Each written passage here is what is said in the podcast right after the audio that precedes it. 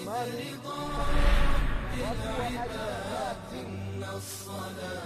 au wakisali sala zao sio kama tunavyofanya katika misikiti yetu itakuwa na mafunzo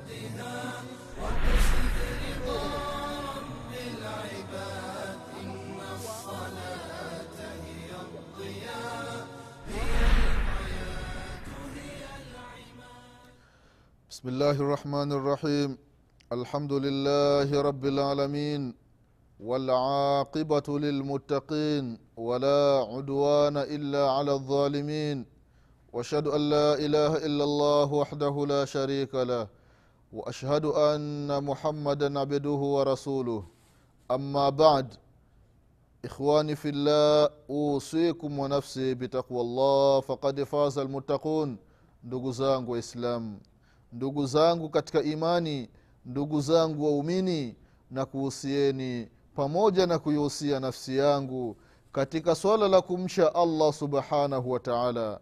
Ndugu zangu waislamu na kuhusieni pamoja na kuihusia nafsi yangu katika swala la kumwokopa mwenyezi mungu tabaraka wa taala baada ya kumshukuru allah subhanahu wataala na kumtakia rehma na, amani kiongozi wetu nabii muhammadin salllahu alaihi wasalama pamoja na ahli zake na masaba wake na waislamu wote kwa ujumla watakayefuata mwenendo wake mpaka siku ya kiama tunamwomba mwenyezi mungu subhanahu wataala atujaalie tuwe katika wafuasi wa mtume muhammadin salllahu alaihi wasalama baada ya hayo ndugu zangu katika imani tunaendelea na kipindi chetu cha sifati udhui nabii salllahu alaihi wasalama namna alivyokuwa akitawadha mtume wetu muhammadin salllahu alaihi wasalama katika darasa lililotangulia tulikumbushana namna ya kuweka maji kichwani na namna ya kuweka maji kwenye masikio. Leo insha allahu tutaendelea na nukta nyingine ya mashu lamama mtu amevaa kiremba. Sasa namna gani utapaka maji hali ya kuwa umevaa kiremba? Hivi viremba ndugu zangu katika imani ndugu zangu waislamu vinavaliwa aina nyingi. Kuna watu ambao mtu anavaa kofia. Akimaliza kuvaa kofia alafu juu yake anaweka kiremba. Huyu wakati wa kutawadha inatakiwa kiremba kiweke chini na kofia iweke chini. Kuna ndugu zetu wa sudani wakivaa viremba kile kiremba wanakizungusha. Hivi na wakati mwingine kinapita shingoni yaani kinakuwa ni kirefu. Yani wezekana ikawa hata mita mbili kiremba. Sasa huyu wakati wa kutawadha kukifungua kile kiremba hadi kukifunga tena ni tabu kuna uzito au ndugu zetu wa pakistani wa afghanistani vile viremba vinakuwa ni vi, yani unakizungusha sana. Kwa hiyo wakati wa kutawadha mtu kama huyu akifika sehemu ya kichwa kufungua kile kiremba alafu tena kukifunga itampa tabu na dini yetu imekuja katika tasihili yaani kufanya wepesi katika baadhi ya mambo. Mtu asiwi kwamba "Ah, ah, mimi bona nimebanwa bona nikifungua alafu tena kufunga nitapata tabu hapana. Sheria imekuja katika baadhi ya vitu kufanya takhfifu mojawapo ni masala ya viremba. Mtume wetu muhammadin salllahu alaihi wasalama siku moja alikuwa amevaa kiremba alikuwa amekizungusha. Namna wanavyozungusha ndugu zetu wa sudani. Sasa akatawadha alipofika sasa alipomaliza kwenye mikono. Kinachofuata ni kuweka maji kichwani. Amefanya nini? Anasema amru ibn umaya radiallahu anhu qala raaitu rasul llahi sal llahu alaihi wasallam yamsahu ala amamatihi wa khufaihi hadithi kaipokea imamu lbukhari angalia fathu lbari mujaladi wa kwanza ukurasa wa 266 amru radiallahu anhu anasema ya kwamba nilimuona mtume muhammadin salllahu alaihi wasalama wakati anatawadha anapaka kwenye kiremba chake. Aina hajati ya kutoa kile kiremba. Mm-mm. kile kiremba akapaka. Kwa hiyo tunawakumbusha ndugu zetu ambao huwa wana tabia kuvaa viremba. Mtu wakati wa kutawadha usipati tabu ya kufungua kile kiremba hapana. Umemaliza kwenye mikono sehemu ya kiremba unapaka. Katika upokezi mwingine alifunua kidogo. Zikaonekana nywele alafu akapaka alafu akarejesha. Hii ni hukmu ya yule mtu ambaye yupo na kiremba. Amekifunga anaona uzito kukitoa. Lakini yule ambaye amevaa kofia alafu kiremba kipo juu uwezekano wa kutoa kile kiremba na kuvua kofia kwa kupaka kichwa kizima upo hamna uzito huyo anaruhusiwa kutoa kile kiremba. Hivi ndivyo alivyofanya mtume wetu muhammadin salllahu alaihi wasallam. Na vile vile wanawake inawezekana mwanamke amevaa shungi. Sasa inawezekana kuna watu wako jirani labda wanamume. Sasa akitoa ile shungi yake nywele zake zitaonekana huyu anaruhusiwa kupandisha kidogo akapaka hii sehemu. Lakini kama mwanamke yupo nyumbani nyumbani kwake yupo na mme wake au na watoto au na wazazi wake au na kaka zake huyu mwanamke anaruhusiwa kutoa shunge yake akaiweka chini alafu akapaka na yeye kwenye kwenye nywele zake. Lakini kama ni mbele za watu ndo anaruhusiwa kupaka na kama akipandisha zile nywele zikionekana basi haruhusiwi kupandisha ile shungi yake. Anaruhusiwa kupaka juu ya, ya ile shungi yake. Hivi ndivyo alivyofanya mtume wetu muhammadin salllahu alehi wasalama alipaka kwenye kiremba na vile vile katika hofu. Alikuwa amevaa hofu akapaka. Kwao insha allah tutakuja kuelezea masala ya kupaka kwenye hofu. Namna gani mtu upake kwenye hofu na ni wakati gani mtu nitakiwa upake kwenye hofu kwa hiyo wale watu ambao wanavaa viremba wafahamu ya kwamba wanaruhusiwa kupaka juu ya viremba. Vile vile hadithi ya bilali bnu rabah radiallahu anhu anasema ya kwamba ana rasulllahi llahi sala alaihi wasalama masaha ala khufaini walkhimar kwamba mtume sala salama wakati alikuwa anatawadha akapaka kwenye hofu zake. Alikuwa amevaa hofu akapaka kwenye hofu na tutakuja kueleza hofu ni nini. Na vile vile akapaka kwenye kiremba ambacho alikuwa amevaa kichwani. Ni hadithi ambayo kaipokea imamu muslim rahimahullahu. Angalia mujaledi wa kwanza ukurasa wa mia moja na hamsini na tisa. Kwa hiyo ndugu zangu katika imani hii ni hadithi ambayo kaipokea bilali bn rabah radiallahu anhu kwamba mtume sala salama alipaka kwenye kiremba chake na vile vile akapaka kwenye hofu. Kuna baadhi ya waislamu wanasema ya kwamba mbona hadithi za bilali bn rabaha tuzioni hali ya kuwa alikuwa pamoja na mtume muhammadin salla salama alikuwa ni muadhini wa mtume saa salama katika mji wa madina. Wengine wanasema kwamba waarabu wana roho mbaya. Zile hadithi ambazo kazipokea bilali bn rabaha radiallahu anhu wameziondoa kwa ajili ni mwafrika hapana ndugu zangu katika imani. Mtu akizama kwenye vitabu atakuta hadithi za bilali bn rabaha radiallahu anhu muadhini rasulullahi salllahu alaihi wasalama mwadhini wa mtume muhammadin salllahu alaihi wasalama kwa hiyo bilali bnu rabaha radiallahu anhu ana hadithi nyingi. Ukiangalia katika musnadi imamu ahmadi rahimahullah utakuta hadithi za bilali bn rabaha radiallahu anhu waardah kuna musnadi bilali rabaha yani ni hadithi tupu ambazo kazipokea bilali peke yake. Hadithi nyingi. Kwa hiyo mwislamu aondoe hofu ya kwamba mbona bilali hatumsikia anatajwa sana kwenye hadithi. Hadithi za bilali bn rabaha radiallahu anhu zipo na ni hadithi ambazo ni nyingi. Mtu akizama kwenye vitabu atakuta hadithi za bilali mfano ni hadithi hii ya ambayo kaipokea imamu muslim katika sahihi yake kwamba mtume muhammadin salllahu alaihi wasalama alipaka kwenye kiremba na vile vile akapaka kwenye hofu zake. Vile vile ndugu zangu katika imani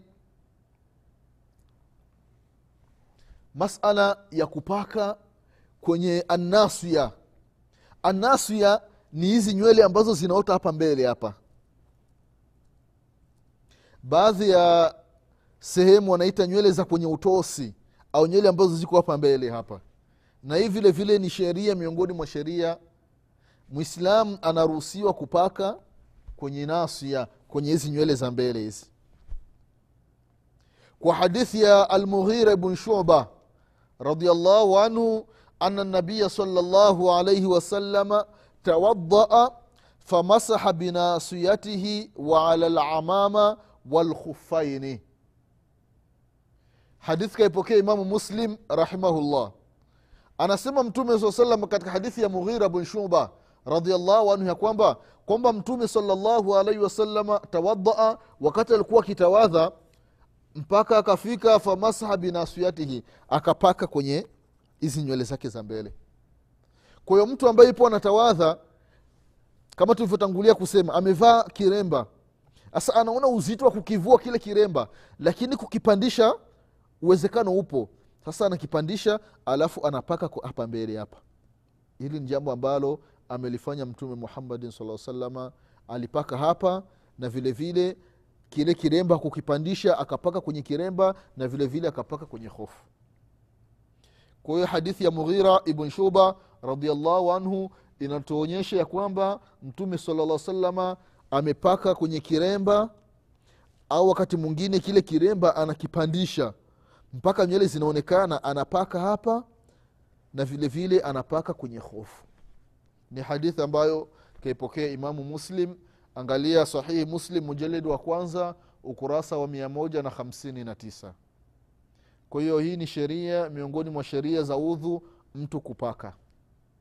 Vile vile kwa mwanamke. Mwanamke ambaye amevaa shungi kajitandia ana khimari kichwani kwake. Sasa anaona uzito wa kufungua. Sababu kuna baadhi ya wanawake anavaa ile shungi kwa anakuwa anaizungusha izungusha na kuna vile vibanio anakuwa anaweka huku anaweka huku ili ile shungi sitoki kwa hiyo akiona uzito anaruhusiwa kupandisha kidogo nywele zikionekana anapaka. Na sio kama wanavyofanya baadhi ya watu labda ni nywele tatu tu zikipata maji basi anajifanyia hivi au matoni matatu. Moja mbili tatu. Hapana. Unachukua maji unapaka kabisa hapa. Au kama uwezekano wa kupandisha hakuna basi unapaka tu hapa mbele kwenye kwenye shungi yako. Kwa hiyo hivi ndivyo alivyofanya mtume muhammadin salllahu alaihi wasalama ama mtu ambaye amevaa kofia. Sasa wakati wa kutawadha amemaliza mkono wa kulia akaenda mkono wa kushoto. Sasa huyu anaruhusiwa na yeye kupaka kichwani kupaka kwenye kofia bila kuvua? Ni kwamba wanasema wanachuoni rahimahumullah kwamba fala yajuzu lmashu alaiha kama alivyosema imamu ahmadi rahimahullah. Na wanachuoni wengine kwamba kofia mtu akivaa haruhusiwi kupaka kwenye kofia. Kwa sababu gani? Kwa sababu kofia kuivua hamna uzito mtu unaivua unaiweka chini. Ukimaliza una, alafu unapaka. Ukimaliza unaivaa. Tofauti na kiremba kile ambacho kimezungushwa. Sababu kuna uzito kukifungua na kurudi tena kukifunga. Kwa hiyo ndugu zangu katika imani mwanamke anapokuwa amevaa shungi basi inatakiwa apake au anapandisha kidogo anapaka kwenye nywele au kama hakuna wanamume yupo nyumbani yuko na wazazi wake yuko na maharim basi anaruhusiwa kutoa ile shungi na akapaka maji kichwani kama ilivyokuja katika hadithi ambazo ni sahihi kama tulivyotangulia kusema katika kipindi kilichotangulia. Vile vile ndugu zangu katika imani kuna masala ya umemaliza sasa masala ya kupaka kichwani na masala ya kupaka kwenye masikio kinachofuata ni kwenye miguu. Kwenye miguu. Namna gani utatawadha? Anasema mtume mwenyezi mungu subhanahu wataala ndani ya qurani katika surat lmaida aya ya tisa alipokuwa akielezea ya ayuha ladhina amanu idha kumtum ila salati faghsilu wujuhakum waaidiakum ila lmarafiq wamsahu biruusikum alafu mwenyezi mungu akamalizia akasema wa arjulakum ila lkaabaini vile vile miguu inatakiwa mtu aioshe. Miguu sio kupaka miguu inatakiwa mtu aoshe. Wa arjulakum ila lkaabaini mtu unaosha miguu mpaka kwenye fundo mbili za miguu. Hivi ndivyo alivyosema mwenyezi mungu subhanahu wa taala na tumwangalie mtume muhammadin salllahu alaihi wasalama hii aya ameitafsiri vipi kimatendo? Katika hadithi ambayo kaipokea abdullahi ibnu umar radiallahu anhuma hadithi ambayo wameipokea sheikhani bukhari na muslim. Anasema abdullah bnu umar radiallahu anhuma ya kwamba tulikuwa na mtume salllahu alaihi wasalama safarini wakati tumesafiri muda wa laasiri ukafika. Sasa tukawa tunatawadha. Wakati tunatawadha tupo safarini masahaba walikuwa wamevaa hofu.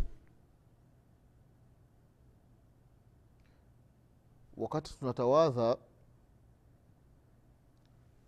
kuna ambao walikuwa wamevaa hofu na kuna wengine walikuwa kuvaa hofu sasa wale ambao hawakuvaa hofu wale wamevaa viatu vya kawaida mfano sandozi au ndala mtu ana uwezo wa kuvua. Mtume sala salama alichofanya akanadi. Akasema ya kwamba wailun lilaqabi min annar wailun lilaqabi min annar wailun lilaqabi min annar maneno haya ameyasema mara mbili au mara tatu. Ole wao adhabu kali itawapata wale ambao wakati wa kutawadha kwenye miguu huku nyuma huku kwenye miguu maji hayafiki vizuri. Ole wao ole wao ole wao. Kwa maana watahadhari watahadhari watahadhari. Wachunge sana wachunge sana wachunge sana wale ambao wanatawadha kwenye miguu wahakikishe maji yamefika hadi huku nyuma. Kwa sababu gani? Kwa sababu wengi ndugu zangu katika imani tunavyokuwa tunatawadha tunakuwa na haraka hasa kwenye miguu. Wengi unakuta sehemu ya nyuma kwenye miguu maji hayafiki. Mtu anakuta kuna, kuna kadoa kadogo. Sasoa na sarafu maji hayakufika pale. Haya ni makosa. Na ikiwa umetawadha halafu kuna sehemu maji ya kufika. Hasa umeingia msikitini aupo unaelekea msikitini mtu akakwambia e bana mbona maji ya kufika hapa? Kisheria wakati wa kurudi sio unachukua maji alafu unapaka pale ndike uanze mwanzo kutawadha haya ni masala hatari ndugu zangu katika imani. Inatakiwa mtu awe makini. Mtu awe makini kabisa kwenye masala ya kutawadha atulie aswina haraka. Kwa sababu gani? Kwa sababu anajiandaa kwenda kuonana na mwenyezi mungu subhanahu wataala haraka ya nini? Ko ni hadithi ambayo kaipokea imamu bukhari angalia katika fathu lbari ya bnu hajari l asqalani mujaledi wa kwanza nambari mia mbili na thelathini na mbili na vile vile imamu muslim rahimahullahu mujaledi wa tatu ukurasa mia, moja na, na ishirini na nane. Kwa hiyo ndugu zangu katika imani anasema imamu nawawi rahimahullahu alipokuwa akisherehesha hii sahihi muslim katika hii hadithi ana kitabu chake kinaitwa ni maarufu kwa wale wasomi. Miongoni mwa sherehe za sahihi muslim ambazo ni maarufu sana inaitwa alminhaj. Sharhi sahihi muslim ibnu lhajaji anasema imamu nawawi rahimahullahu ya kwamba hadha huna alistidlalu bihi ala ujubi ghuslu rijlaini wa ana almash la yujzi. Kwamba hii hadithi pamoja na aya ni dalili ya kwamba mtu anapokuwa anaosha mguu anapofika kwenye mguu ntakuwa ule mguu auoshe na sio kupaka. Mtu akiwa amevaa mfano sandos au amevaa ndala alafu wakati wa kutawadha akapaka kwenye miguu afahamu ya kwamba haijuzu haifai. Intakiwa ndala azivue sandozi avue alafu aoshe miguu. Lakini mtu ambaye amevaa buti kavaa soksi kavaa jaurabu au shurabu yupo na hofu. Na amevaa aliyekuwa ipo na udhu. Kama tutavyokuja kueleza mbele huko kwenye masala kwenye hukmu za kupaka juu ya soksi. Mtu amevaa zile soksi akiwa na udhu. Hasa muda wa sala ukifika huyu inatakiwa apake. Lakini kama amevaa soksi hana udhu na akavaa viato vya kuingiza au akavaa hofu muda wa sala ukifika inatakiwa zile hofu azivue na zile soksi azivue. Wakati wa kutawadha akifika kwenye mbingu inatakiwa apake na wala asioshi. Na ukiangalia katika hadithi ya uthman bnu afan radiallahu anhu hadithi ambayo akaipokea imamu lbukhari na imamu muslim katika sahihi zao. Hadithi ndefu inaelezea namna gani ilivyokuwa akitawadha mtume muhammadin salllahu alaihi wasalama mwisho wa hadithi anasema uthman bnu afani radiallahu anhu thumma ghasala rijlahu lyumna ila lkabaini thalatha marati thumma lyusra mithla dhalik. Uthman bnu afani radiallahu anhu alivyokuwa nawaonyesha watu namna alivyokuwa akitawadha mtume muhammadin salllahu alehi wasalama mpaka alipofika kwenye miguu akatawadha mguu wa kulia akaweka maji mara tatu. Alipomaliza mguu wa kulia akaja mguu wa kushoto akaweka maji mara tatu kama alivyofanya katika mguu wa kwanza. Halafu mwisho akasema hakadha raaitu rasulllahi salllahu alaihi wasalama yatawadha. Hivi nilivyofanya ndivyo nilivyomwona mtume muhammadin salllahu alaihi wasalama akitawadha kwayo ndugu zangu katika imani katika kutawadha kwenye miguu ni kuweka maji mara tatu na miguu kwenye fundo mbili kama ilivyokuja katika aya. Lakini katika ile hadithi nyingine ya abu hureira radiallahu anhu inatakiwa mtu uzidishe kidogo. Kama tulivyoona katika darasa lililotangulia unapoosha mikono aya imetaja hadi hapa. Mirfaqaini. Lakini hadithi ya abu hureira kwamba mtume saa salama akafika hadi huku. Vile vile ndugu zangu katika imani katika masala ya miguu. Unapotawadha mguu kwenye miguu mfano huyu ndio mguu. Kwa hiyo hivi ndio vidole vya miguu. Unatawadha. Hizi ndio fundo mbili za miguu. Kwa hiyo unazidisha kidogo hadi huku unazidisha kidogo. Sio ti mguu unakuja mpaka huku kwenye magoti au mafuti hapana. Hii ni israfu na ni ghuluu katika kutawadha. Kwa hiyo kwenye miguu unatawadha mpaka juu ya hizi fundo mbili kidogo. Mguu wa kulia na mguu wa kushoto. Vile vile wakati wa kutawadha kwenye miguu inatakiwa maji ufanye takhlili kwenye vidole vya miguu. Kwa sababu gani? Vidole vya miguu vipo hivi maji mtu anatawadha maji yanaishia juu kwa juu. Maji hayapenyi. Kwa hiyo mtu anakuta humu katikati kuna uwazi maji hayakufika. Kwa hiyo wakati wa kutawadha ndugu zangu katika imani umefika kwenye miguu ntakiwa ufanye takhlili. Yaani upitishe vidole hivi. Usii na haraka ndugu zangu katika imani. Unapitisha vidole. Na ilikuja katika hadithi ni hiki kidole cha mwisho hiki ndio mtu unakifanyia takhlili.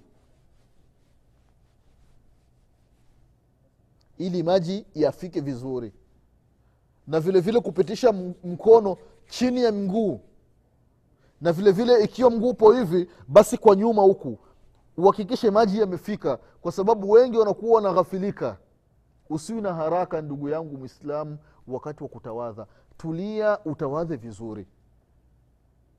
Kwa hiyo wakatofautiana wanachuoni hii takhlili namna ya kupitisha kidole ni kidole gani? Ni kidole cha mkono wa kulia au ni kidole cha mkono wa kushoto? Kwa kweli katika hadithi ndugu zangu katika imani mimi sikuona kwamba mtume sala salama anataja kidole cha mkono wa kulia au kidole cha mkono wa kushoto. Isipokuwa ilipokuja katika hadithi kwamba mtume salllahu alaihi wasalama katika hadithi ya mustaurid radiallahu anhu anasema kana nabii salllahu alaihi wasalama idha tawadaa dalaka asabi rijlaihi bikhinsarihi alikuwa mtume saa salama anapotawadha anapofika kwenye miguu basi anafanya takhlili kwa kutumia kidole hiki cha mwisho hiki. Hadithi haikutaja ni mkono wa kulia ni mkono wa kushoto. Lakini baadhi wanachuoni wanasema kwa sababu sio vibaya kutumia mkono wa kushoto lakini ni jambo ambalo halina dalili. Ima mkono wa kushoto au mkono wa kulia allahu alam. Ule mkono ambao utakuwa ni mwepesi kwamba ukiutumia itakuwa ni, ni rahisi zaidi kusafisha basi unafanya jambo kama hilo. Kwayo ndugu zangu katika imani hivi ndivyo mtume muhammadin salllahu alaihi wasalama alifanya katika kutawadha kwenye miguu kwayo ndugu zangu katika imani jambo la kutawadha kwenye miguu na kufanya takhlili ni jambo ambalo ni la sheria. Kwa sababu gani? Wengi ndugu zangu katika imani tunatawadha lakini kufanya takhlili inakuwa hamna. Kwao najikuta watu wengi humu katikati maji hayafiki na huku mwisho kwenye miguu maji hayafiki kwa sababu gani? Kwa sababu mtu afanyi tahlili na mtu anakuwa yuko na haraka. Kwa hiyo allah allah ndugu zangu katika imani hivi ndivyo mtume muhammadin salllahu alaihi wasalama alikuwa akitawadha. Kwa hiyo hapa ndugu zangu katika imani tutakuwa tumefikia mwisho wa udhu wa mtume muhammadin salllahu alaihi wasalama kwa haya machache tunaomba mwenyezi mungu subhanahu wataala ajalie haya mambo yote ambayo tumeyataja tuyafanyie kazi udhu ambao tumeutaja ndugu zangu katika imani tuufanyie kazi. Ndivyo alivyofanya mtume wetu muhammadin salllahu alaihi wasalama kwa haya machache ndugu zangu katika imani kwa kumalizia ninasema subhanaka allahuma bihamdika ashhadu an la ilaha illa anta astaghfiruka waatubu ilaik subhana rabika rabi lizati ama yasifun wasalamun ala lmursalina walhamdu lillahi rabi lalamin wassalamu alaikum warahmatullahi wabarakatuh